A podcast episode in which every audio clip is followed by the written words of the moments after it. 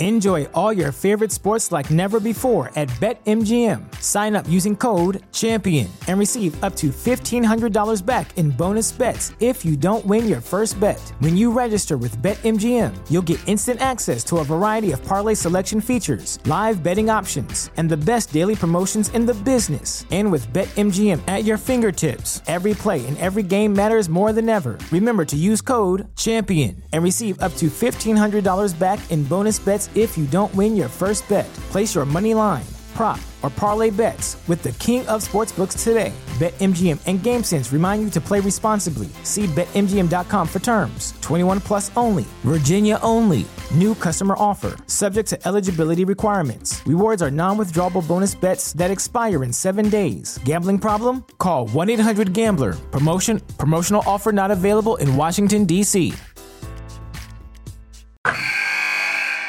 Wilson, you sent the game winning email at the buzzer, avoiding a 455 meeting on everyone's calendar. How did you do it?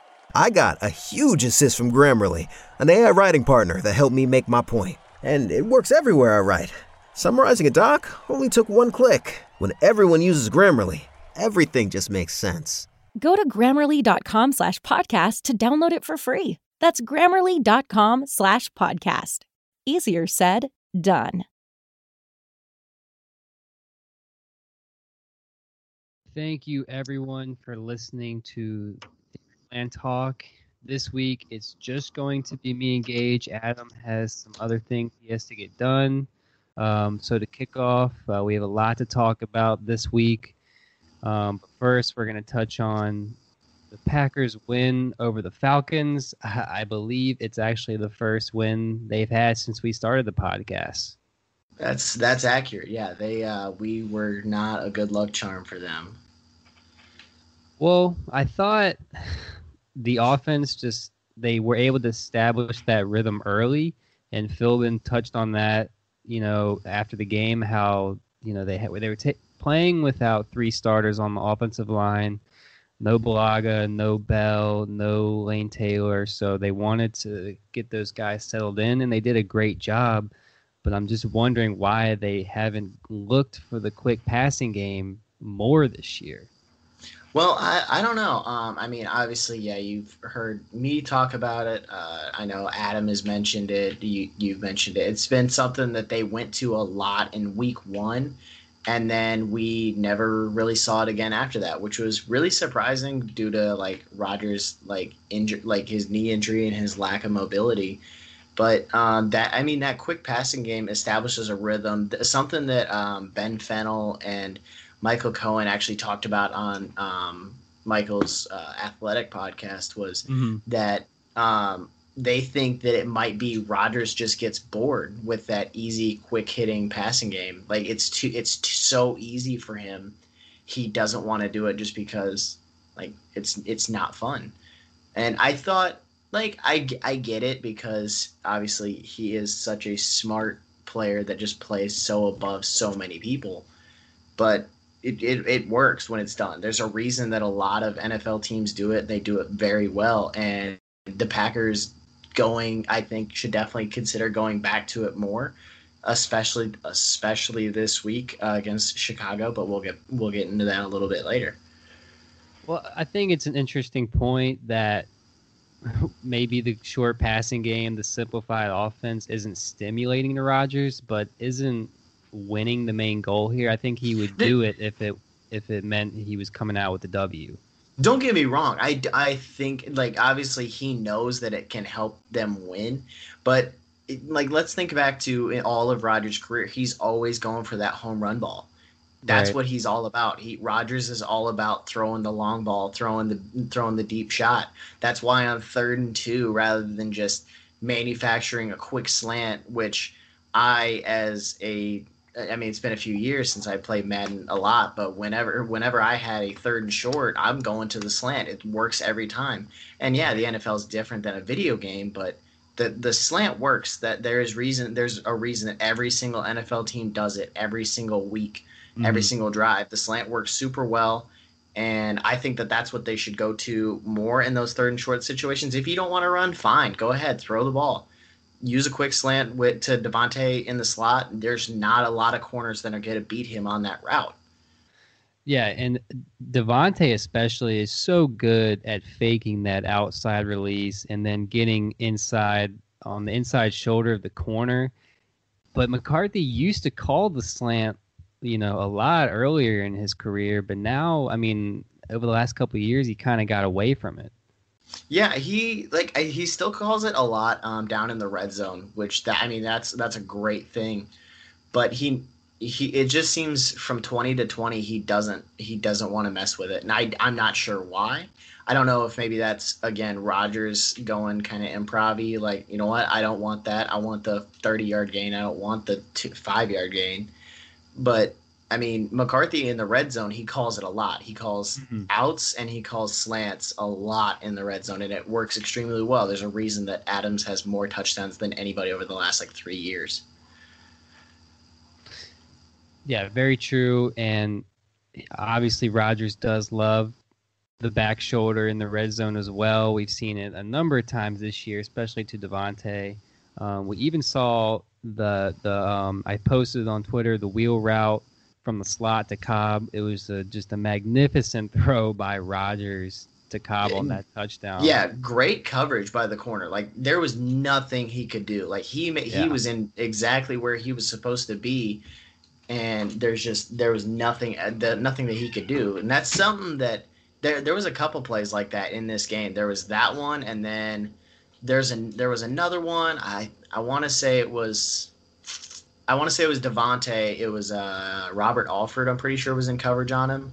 Literally, the ball was right in his face. Like Rodgers dropped it between his arms, right into right into Adams right into Adams' hands. And it was just it was a beautiful throw, and I'm like, this is the Rodgers that we all expect to see, mm-hmm. and it's just not who we've seen this year. And on the defensive side of things, we saw Breeland, of course, get the pick six. He also recovered a fumble. I thought the defense as a whole played pretty well. Um, obviously, Julio had a pretty good day. Um, Clay Matthews did get one of his rare sacks, but even more so, Clay was really good against the run, setting the edge, and even um, you know beating the tackle inside to close up uh, running lanes. He was really good against the Falcons. Yeah, Matthews had a great game. Um, I think it's obviously he's 33, so it's a little. So he, he so he's a little on the older side. He doesn't quite have the the first step and uh, like the get off that we're used to seeing from him. But he's still got he still has flashes. He still shows flashes now and then. Um, he definitely took advantage of his cousin there that on Sunday. Mm-hmm. Uh, he like he had a great game against him. Jake Matthews has uh, improved a lot since uh, when he first since when he first entered the NFL. Um, but Matthews had a great game against him, setting the edge against the run. Um, he just he had an all around like good performance that if he could just do this more often, I think that there would be a lot less questions about whether or not he'll be back next season. Definitely, definitely, and I think he will be a, a candidate. I don't think they're just going to close the door on Matthews. He still has a lot to offer. He still has some juice left. We've seen it maybe not consistently, but we've seen it this year, particularly uh, last week. Um, you know, he just he, he I wish he could string together more of those type of types of performances, but um, you know, he's not going to get that contract he probably wants. But I don't think the Packers are just going to, you know, turn their back on him altogether. That you know what? That's completely fair. Um, I mean, they obviously they didn't close the door on Julius Peppers a few seasons ago, and Peppers was even older than Matthews is now. Uh, I don't think Matthews is quite the player that Peppers is. Peppers is first ballot Hall of Famer for sure. Not saying that Matthews isn't when it's all said and done, but Peppers has just been an amazing player for a long time.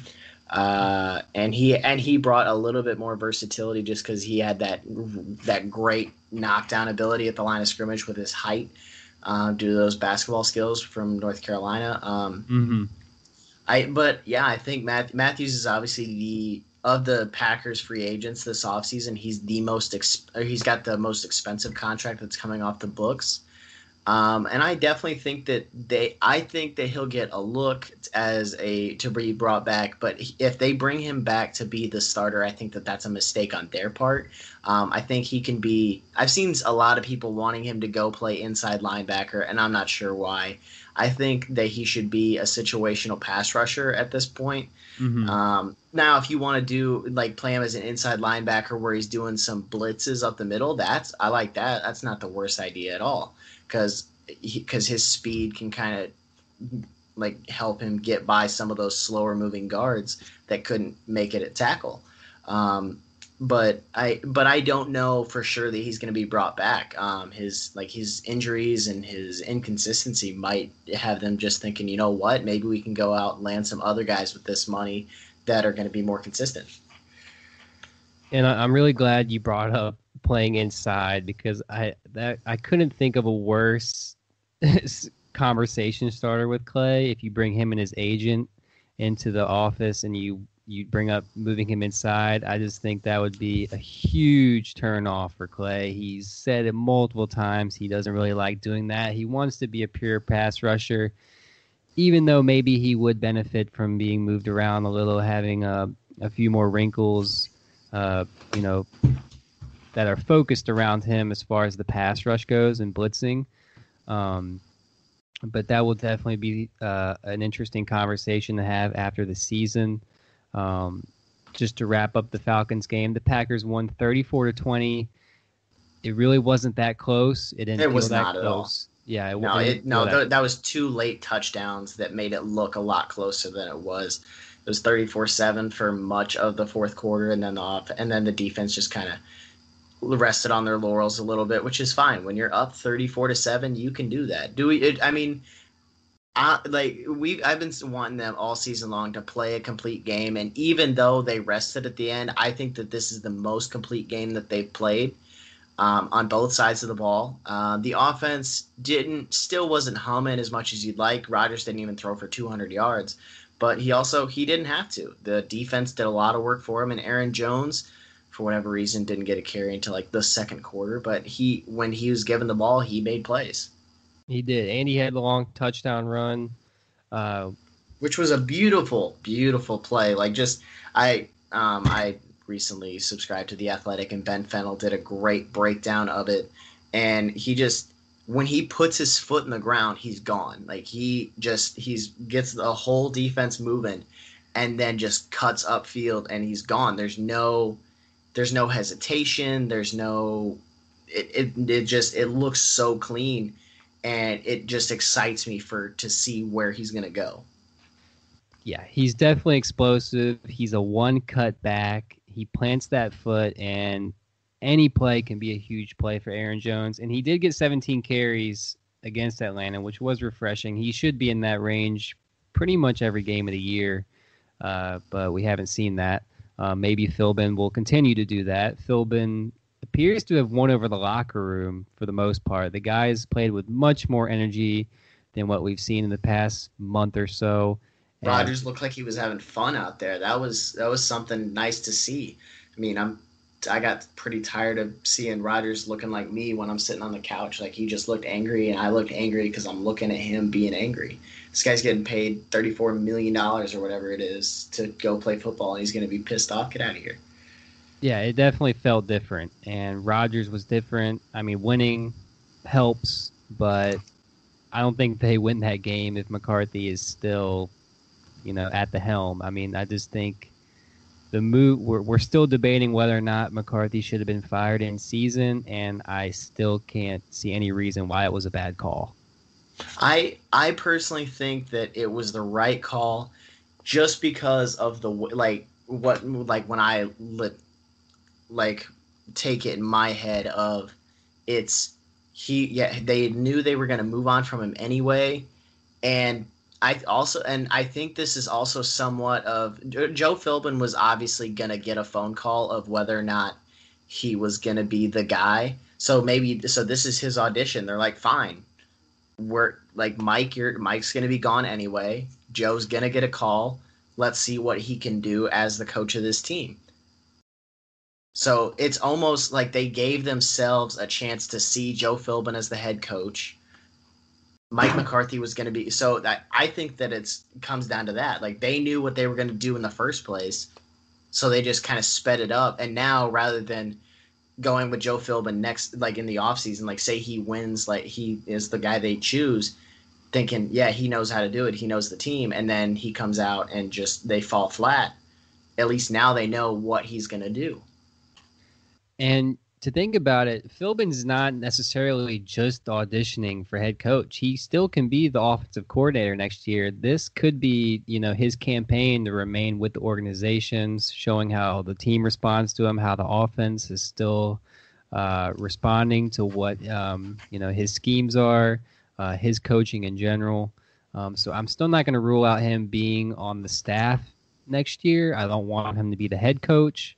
Um, and speaking of head coach, uh, Monday night the Vikings took a brutal loss to the Seahawks. We saw uh, offensive coordinator uh, DeFilippo uh, fired the very next morning. Um, how does that affect his candidacy for the Packers opening?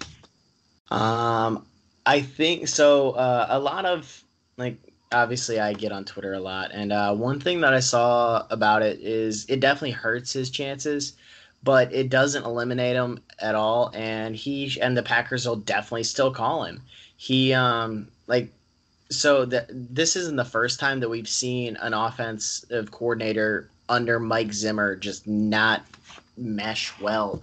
Like Norv Turner just didn't do didn't mesh well with roughly the same pieces just because he was under Mike Zimmer and then he went to Carolina and created an amazing offense. This is I think that it was a more of a like DeFilippo is still a very talented offensive mind, and I think it's more to do with Zimmer and DeFilippo didn't match, rather than DeFilippo just doesn't know what he's doing. Now, do I think that like he I, like I said, I think it definitely hit, hurts his chances, but he's definitely not eliminated from the race at all. He's definitely not eliminated, uh, and he was pretty much a scapegoat for bigger issues. You already talked about him not seeing eye to eye with Zimmer, which is a rumor that kind of surfaced after the firing.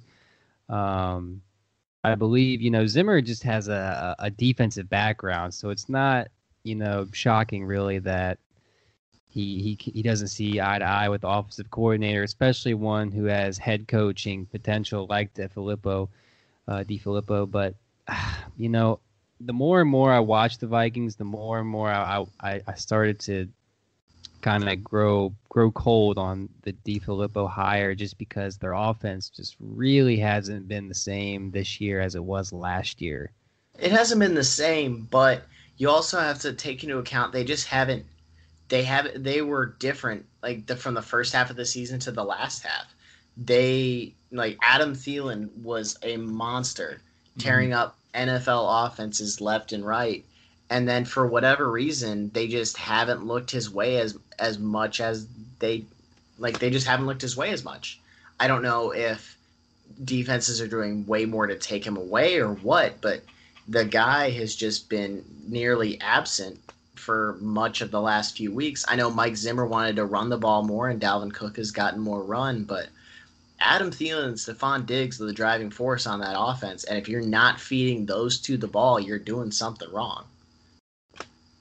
Well, I, I, and if I'm not, you can correct me if I'm wrong. I I think Adam Thielen started off the year with like seven straight or eight straight hundred yard games, and I now, believe he got to. I want to say he got to nine, but may I want to say he got to nine and then lost it. Um, yeah, because I believe he tied Calvin Johnson.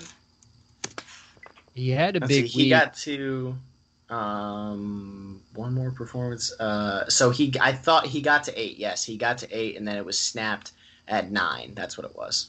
And or like he, he did get to a ninth one. Yeah, and then he had a big day against Green Bay.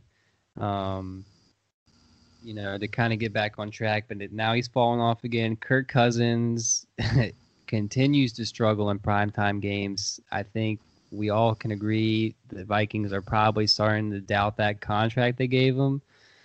Um, I think that they. Yeah. I don't think they're doubting it, but they also are. Re- I think they're gonna realize in the offseason, like I think Kirk Cousins is worth that contract based on his his ceiling of what he can be, but his the problem is it's his floor is not what some of the other guys in that range are. Like he is very turnover prone. They're not having him run as much as he was in in Washington. Like in Washington, yeah, no, he's not he's not Cam Newton, he's not Josh Allen, he's not any of those guys, but he does have better running ability and he's not getting the ability or he's not getting the opportunity to do that in Minnesota because I think that Kirk Cousins does not like needs a different quarterback or different coordinator or different coach than Mike Zimmer. Mike Zimmer is a very old school guy. He wants to run the ball and he wants to play defense. And yes, their defense is elite, but if you're going to go out and pay a guy $30 million a year, you got to put him with, like, you got to let the offensive coordinator just run the show. Like you, like you got to get an offensive coordinator that gets how Cousins works and just let him run it. Like Zimmer needs to go total hands off. right. It, like, like I don't care if he doesn't like the guy. You got to let him go hand. You got to go hands off and let him do it. And if he now if he shits bed, pardon my language, but it, like if he just doesn't do it, then sure, go ahead and get in there. But if he just let him do it, and because you saw how the offense was at the start of the year, they were carving up teams. Adam Thielen was a monster. And they had a I think, huge week in week two against Green Bay. Yeah, Adam Thielen and Stefon Diggs went absolutely nuclear. I think that it all comes down to Mike Zimmer needs to, with their next offensive coordinator, because uh, I assume he's still going to be the coach because he's he knows what he's doing. Whoever the offensive coordinator is, he needs to pick somebody that he likes and then just get out of their way. Let hit them and Kirk Cousins go do their thing and then get out of the way and let the, let him do his job. Because the guy because whoever he brings in needs to be his guy. Like Zimmer needs to have a big say and to be able to bring in whoever he wants. Well he'll have a great opportunity potentially to run the show without having to go through a guy like Zimmer in Green Bay. Um, you know I think he definitely should still be brought in for an interview just so Mark Murphy and uh, can kind of, um, you know, just pick his brain and see what uh, he envisions for the Packers offense. Um, but we I, we may not agree on this. We may agree on uh, a couple guys, uh, some guys the Packers may bring back next year. Some guys they may not. I'm gonna just name three names I'd I'd like to see uh, in Packers uniforms next year. I'll start with Bashaud Breeland uh, Geronimo Allison, and uh, surprisingly, I do want to see Clay Matthews back. Who are those, you know, free agents you wouldn't mind to see back in uh, green and gold next year?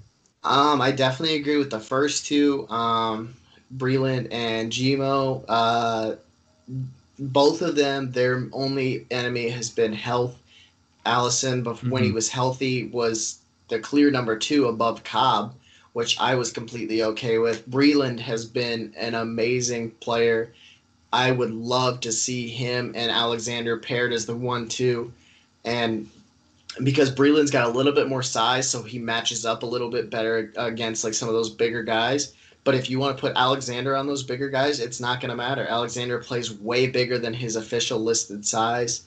Um, so I'm completely okay with that. Matthews, depending on the deal, I'd be okay with it. Um, I want him to be a situational pass rusher. I don't want him to be the starter. Um, I just don't think he's got the legs anymore um, to do it. Now, now, I don't think that he needs to be only only played on third downs, but in obvious passing situations, bring him in and then just and then bring him back to the sideline. Let him just don't overwork him because I think it's going to go bad for you. Um, I wouldn't mind seeing Muhammad Wilkerson back on a similar deal. Um, mm-hmm. Just just kind of going down the list here.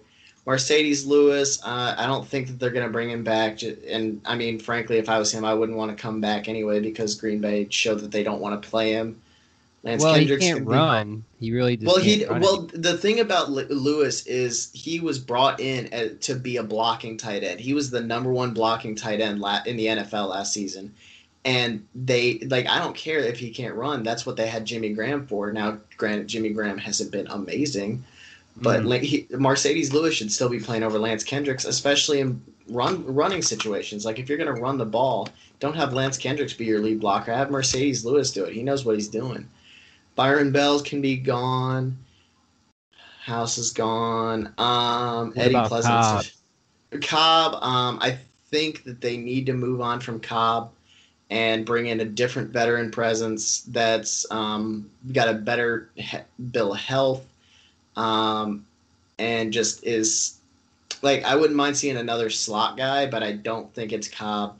I just I think he's gonna like I think he's gonna want a little too much money. Mm-hmm. And I also don't want him to be playing over some of the younger guys that need more playing time, like Adams and Allison, MBS, St. Brown, and more. Those, those are the future guys, but I would still like to see a veteran brought in.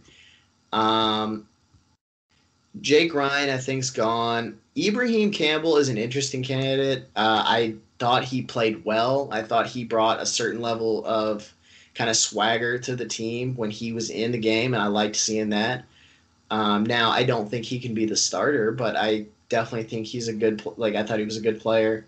Mm-hmm. Um, Lucas Patrick, maybe, but he hasn't really done a whole lot. McCray, ugh, maybe if you want to bring him back as a as a depth piece, but he's yeah, he's a nice stopgap. I mean, he's he twenty. Nice he's twenty seven, and he's struggled a lot this year. If he's, I mean, if you want to bring him back on a cheap deal as a backup, fine. But if he walks, it's not the worst thing in the world.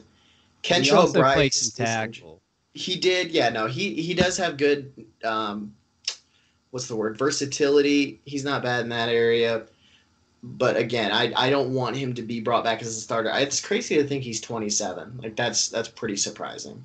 Mm-hmm. Um, Kentrell Brice is interesting. Um, I think it'll be interesting to see what they do with him. I think that he'll be cheap enough they can bring him back. I still don't want him to be the starter. I think they need to address safety somehow this offseason. And sure. Kentrell Brice is not it. Reggie Gilbert, I would love for them to bring him back. I want him to see more playing time. I think he deserves it. I think the guy just he when he's on the field, he brings great energy. And outside linebacker is already a position of weakness. They can't afford to let him walk. Uh, I wouldn't hate seeing Robert Tonyan back. I think uh, Big Bob has he's made some plays here and there, and I think he's only going to get better. Jake Kumerow, um, despite my fantasy team name of Kumerow, hype train conductor, I mean, if I don't think he's going to be back, I think they're already too deep at wide receiver. He's 27, which makes him older than anybody else in the wide receiver group minus Cobb right now. So I'd be a, I I don't think he'll be back. And then there's Kendall Donnerson, but I'm not I don't know how much he's able to bring to the team as anything other than a depth piece right now. for a lot of those guys you listed, it will come down to the price tag, especially for Clay and Cobb. Um, I'm not opposed to Clay coming back for around you know six mil a year. He's making about 13 right now, so let's cut that in half. Um, and it doesn't even have it only has to be two or three years similar to the uh, julius peppers deal they signed in uh, what 2014 2015 yeah uh, it was a uh, three for 15 with a team option on the final year or it, it was either a team option or a non-guarantee. Right. And i'd be okay with like if he wanted to sign a three for 15 with a with a final final year as a team option or a non-guarantee year or whatever i'd be okay with that. Um, i just anything over that i think that they can find pass or edge defender slash pass rusher is easily the deepest, like arguably the deepest position in the in this offseason between the draft as well as the free agents that are going out there. I think that's the area they like they can easily target that. So if Clay's like, no, I want more money than you're willing to give me, or I want more than five a year, they'll be like, well, fine, we'll go find somebody else that's better and younger. And two guys we didn't even touch on contracts that they may be willing to eat this offseason. Bryan Bulaga and Nick Perry both have, well, neither have stayed healthy and both have kind of underperformed this year, especially Nick Perry, but maybe that's due to injury. Nick Perry is making way too much money. I think it's around what 11, 12 million a year, and he's not. He didn't produce at all. Um, so they may decide I, to eat that contract. I don't think that they'll eat Perry's. Like it's a yeah, it's eleven million, but I don't think they'll. They, I think it's one. If he plays at a position that they're already super thin at, he's he's he's shown that all he needs is to be healthy. And the play that he got injured on was such a freak play. Like even he mm-hmm. said how weird it was. So those freak plays aren't always going to happen. I mean, like yes, they're obviously crazy things happen, but I don't think they're always going to happen to him. Um, so I I don't think that he goes. Um, I saw somebody posted a poll the other day. I think it was Zach Kruse of Packers Wire. It was which Packer would you be the least surprised, or which one do you most expect to be back next year? And it was Clay, Cobb, Graham, and Perry. And a lot of people voted Graham because he's got a couple years left, and mm-hmm. but um, for me, I thought it was Perry just because it, that's eleven million dollars. Can you really afford to just eat that and take up roughly? I don't know what yeah. the cap's going to be. I think year. it would be a nine million dollar cap hit. So, um, I, I think I think you're right. I don't know for sure. I'm just I'm trying to see Nick Perry. Nick Perry's cap hit. Where the heck is it at? Okay, Nick Perry's cap hit oh is right now it's ten point seven five because it's on injury reserve. So let's see. Wait, when did Mike Daniels get sent to the IR? Okay, um, and then no, next season it's an eleven million cap hit. Right. Yeah, yeah. so it's a dead so or so it's a well it's a dead cap of eleven, um, and then it goes down after that. Uh, but I think he so he's 29, so he's got 3 years left, 29, 30, 31 hypothetically should be his the end of his prime and I think if I think if anything they cut him next year uh because I mean they have a potential out anyway. Like they can cut him next year. So I think he'll be back because he played just because of the, the like how thin they are at the position and how big his dead cap would be. That's I mean that's just me because mm-hmm. I don't know about you. I wouldn't want to just waste so much of my cap space on no. one no. on let, letting that guy walk. No, they they definitely could very well hold on to Perry for another year just to see um, if he can rebound. Um, but uh, this free agency as a whole will be just as exciting uh, as the draft this offseason for the Packers. They will have plenty of cap space. Um, uh, they will make a number of moves. Surely, uh, is not afraid to shake things up, as we all well know. Um, but let's just move on to Chicago before we wrap this up. Um, Chicago uh, is riding high. They they just got a huge win against the Rams last week. Uh, defense has continued to be stifling. They picked off Goff four times. Rodgers has thrown one pick all year, 358 consecutive passes without an interception. He will have to take care of the ball again. They can't fumble. They can't have one of those pivotal fumbles that just ruins a game for them. Um, what are your keys to beating the Bears? And do you have a score prediction?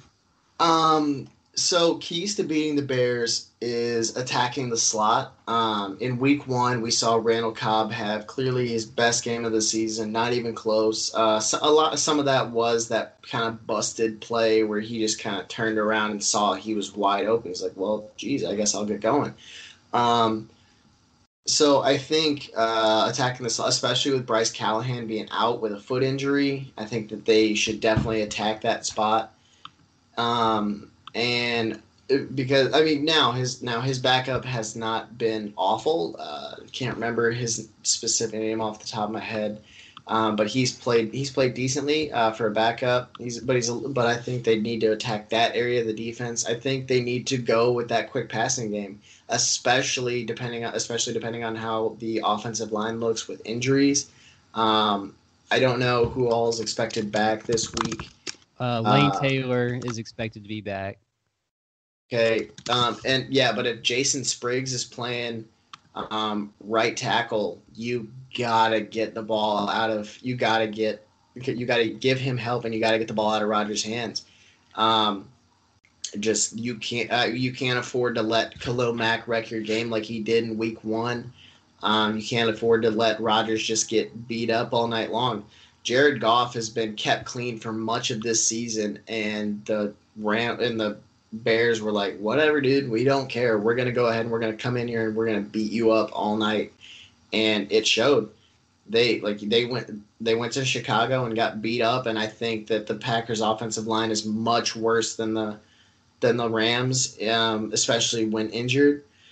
So um, I would love to see them to go to that quick passing game to kind of wear the Bears defense out. Just dink and dunk your way up the field. Like Rodgers may not like it, but if he can, like I think he could go like 25 of 30 and get 250 to 300 yards because those quick passes can set up those long passes with like a double move. So like if you've been all night long, you've been getting them on the out, and then you and then you set up an out and up, kind of like we saw the other the other day, the wheel pl- the wheel route, or um, just kind of a double move. It can work and it can set up the big play with the with the quick plays.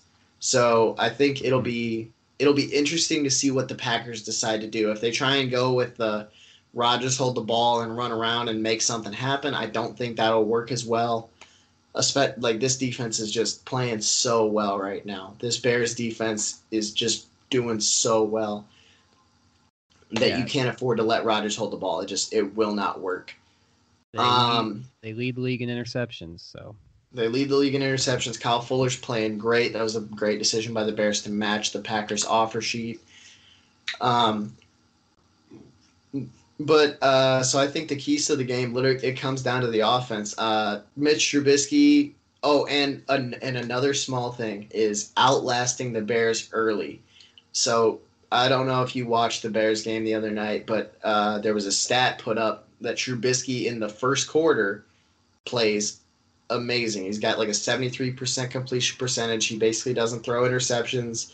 He is he plays really well, and that's where he's thrown most of his touchdowns.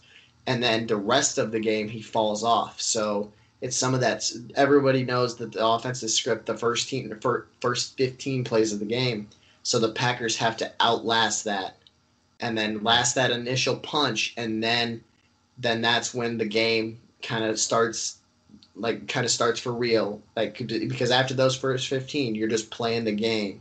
So if the packers can outlast that and keep it close i think they got a really good shot of winning this game. They've won something like i think it was like it was an eight eight straight on the road yeah, at eight, chicago. Eight straight eight straight. Now i don't now it's not as much of a gimme as it has been in years past. Clearly, uh, this this Bears team is much better than it's been. Um, the Packers are also, um, if the Vikings lose, the Bears automatically win the division. So that, but they're still playing for their playoff lives. Um, they're slim. Got to everything's got to bounce their way. Um, I'm gonna pick the Packers in this game just because, for whatever reason, whenever Green Bay plays Chicago, these two teams just play vastly different versions of football than we normally see. If you when you play like a non-conference team or a team you don't play very often, you play your way, but when you play against a rival that you see twice a year, sometimes three times depending on playoffs, you just play different. You play how you know how to beat that opponent. And I'm going to pick the Packers in a very close game. I'm pretty sure the spread was like 7 or three. I, I can't remember what the what the spread is on this game. Um, let me look that up real quick. And let's see. Ah, this, where's it at? Oh, where's it at? Where's it at? Uh, it's so it's right around. I think it's what seven and a half. Right? Uh, wait, mm. seven and a half. Is that what right. it is? Yeah, yep. seven and a half sounds right. Okay, so I'm gonna go ahead and I'm gonna take the Packers in a tight game. I think it's going to be roughly. I think it's going to be roughly like 24 to 17. I think Trubisky's going to throw a turnover, uh, throw an interception um, kind of later in the game.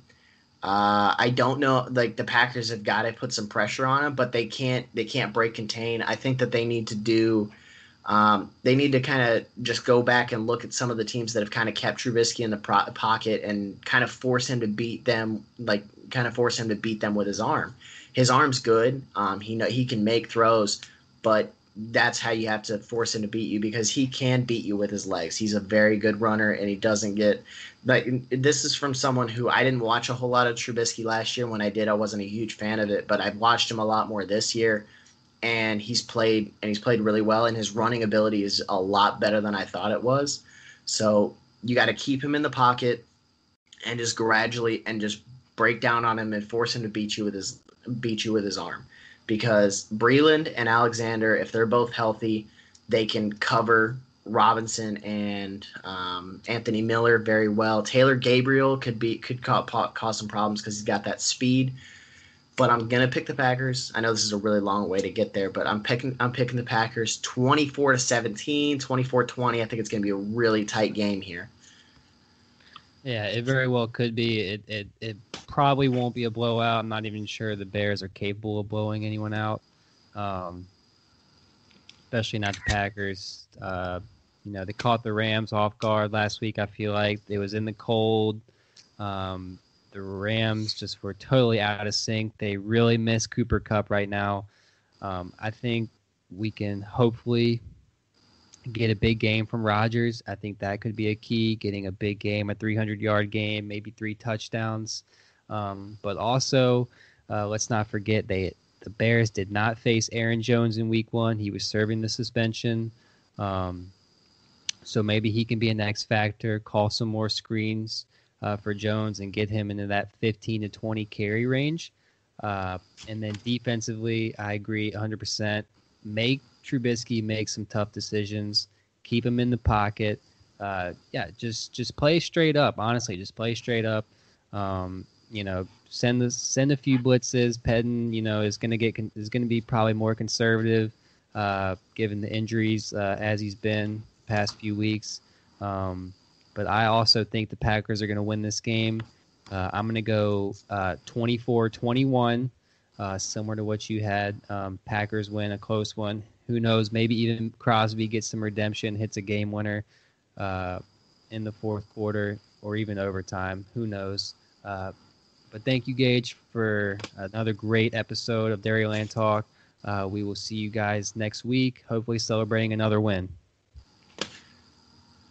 If you're a woman over 40 dealing with hot flashes, insomnia, brain fog, moodiness, or weight gain, you don't have to accept it as just another part of aging. The experts at MIDI Health know all these symptoms can be connected to the hormonal changes of menopause. And MIDI can help with safe, effective, FDA approved solutions covered by insurance. 91% of MIDI patients get relief from symptoms within just two months. Book your virtual visit today at joinmidi.com.